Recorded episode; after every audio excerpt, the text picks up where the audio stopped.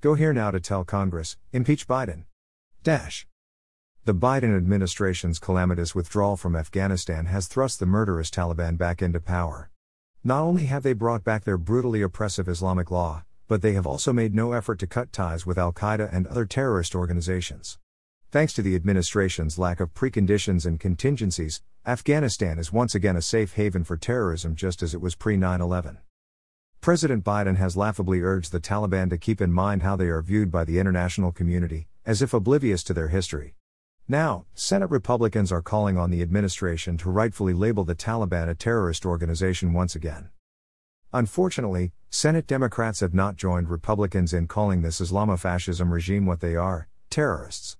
Meanwhile, Secretary of State Antony Blinken says the administration will see how the group behaves before making a determination. What more do they need to see? When will Senate Democrats stand up and call evil by its name? Statement from NRSC spokesman T.W. Arrighi Without preconditions or contingencies, President Biden yanked out forces from Afghanistan, leaving a trail of death and destruction in our wake. It's a true national embarrassment that has once again made Afghanistan a terrorist safe haven.